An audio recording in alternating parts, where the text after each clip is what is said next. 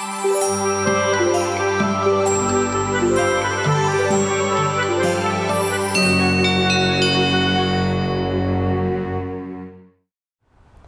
morning and welcome to Hump Day Hallelujah.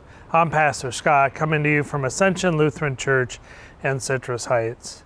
And on this Wednesday morning, I am donning my San Francisco Giants shirt.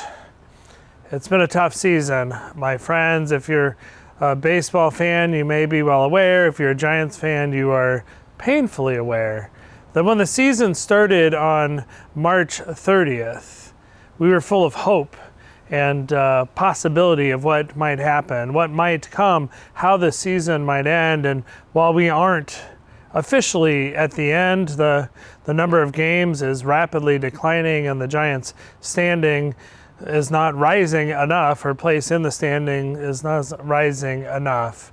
We have not been mathematically eliminated from the playoffs, but uh, we've made it real difficult on ourselves. And that got me to thinking as we are nearing the end of the baseball season and remembering what it was like at the beginning got me thinking about other seasons and other times in our lives when we start something full of hope and uh, and imagine what might come and yet we're not quite sure of what the outcome might be and uh, that in between time the time between when it started and when it's ended and we get to where we are going. Um, at times it can be challenging. The, the Giants sure had some challenging stretches during the season. At times they played great baseball. At other times they played really poor baseball. And we began to wonder um, do they even care? But the reality is, the season is long from March 30th to October 1st. That's a long time to sustain.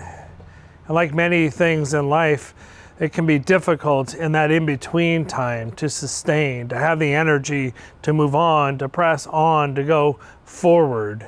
Uh, we're beginning a new ministry season here at Ascension, and many churches are here in the fall, and things kind of wrap up for the summer programs, and people um, are done with their travels by and large and people are back to work and back to school and back to normal schedules as the weather changes here. And um, as we begin these new programs and exciting new things, we don't know what's going to happen. But what we do know, just like through this baseball season, just like through other times of our lives, that in the midst, in that middle, in that in between time, that God will remain with us and be faithful to us. And all we need to do is be faithful to God in the midst of it, to continue on, to persevere, um, even when it gets difficult. Um, starting October 1st, actually the last day of the regular season of Major League Baseball. On that Sunday, we're beginning a new ministry season here at Ascension where we're moving to two worship services. We're making this move not because it's become too crowded in our sanctuary for the one service, it's full, but we still have space. But we're doing this in an effort to expand our ministry to, to people who have different worship uh, music style preferences. So we're going to have an early service. We're calling a classic service at 8:30 with the the hymns, the those classic hymns that you remember um, singing yeah, from yesterday that are um, long familiar hymns. And then at 11 o'clock we'll have a worship service, uh, really featuring more modern music. Otherwise, the services will be largely the same, a lot of the same elements, but it's really that music that will will change the the the feel of that worship experience. We'll have a band at that second service, 11 o'clock, um, and we'll have uh, the piano accompanying our singing at that first service. Friends, we don't know what's going to happen during the course after we begin this new ministry season. But what we do know is that God will be faithful to us if we are faithful to God. This Sunday, in fact, I'm preaching from Genesis 32 and uh, the story of, of Jacob wrestling with God overnight. And I think one of the interesting things about that story is that as Jacob and and this man, um, this God figure who Jacob is wrestling with, is that um, there's a desire by both of them to stay connected And uh, when the wrestling ends and God tells Jacob that he needs to let go of him because the sun is coming up, um, that Jacob does, in fact, let go of God and is able to move on and, and is, is saved.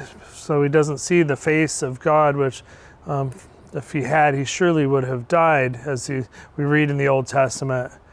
But we don't believe that, that when Jacob released God and God was no longer touching Jacob, that God left Jacob. God continued on with Jacob in a different way, no longer wrestling, but accompanying him. And the next morning, we know that, that Jacob went to meet his brother Esau, and Jacob was afraid.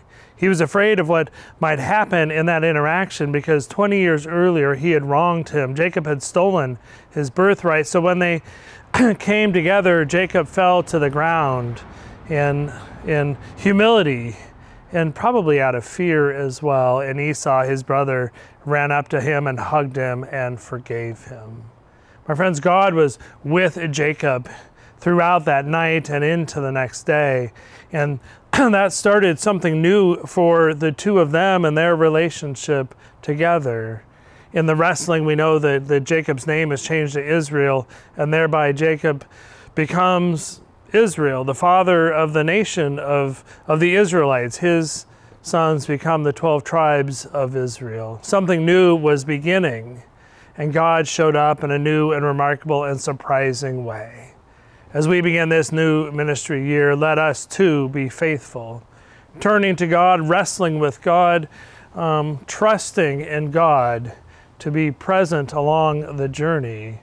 And then let's expect God to show up in surprising, grace filled, loving ways as well. It's been good spending this part of the day with you, and I look forward to seeing you next week for another Hump Day. Hallelujah.